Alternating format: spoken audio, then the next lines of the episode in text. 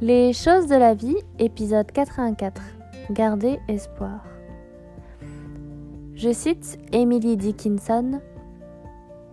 L'espoir porte un costume de plumes, se perche dans l'âme et chante inlassablement un air sans parole, mais c'est dans la tempête que son chant est le plus doux.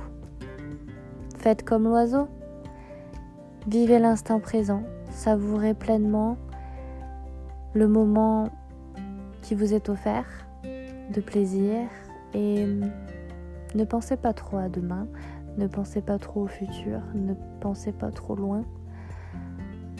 Profitez juste de l'instant.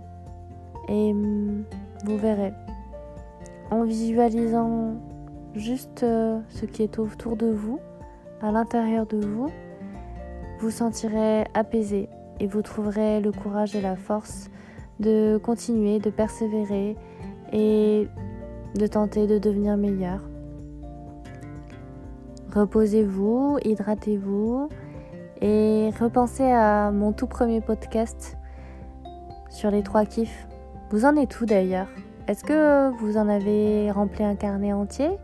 Est-ce que vous avez songé à faire cet exercice tous les soirs dans votre lit aux trois moments les plus kiffants de la journée? Si ce n'est pas le cas, je vous invite à recommencer, à commencer ou tout simplement à vous lancer. C'est important de positiver. Ça permet de garder espoir.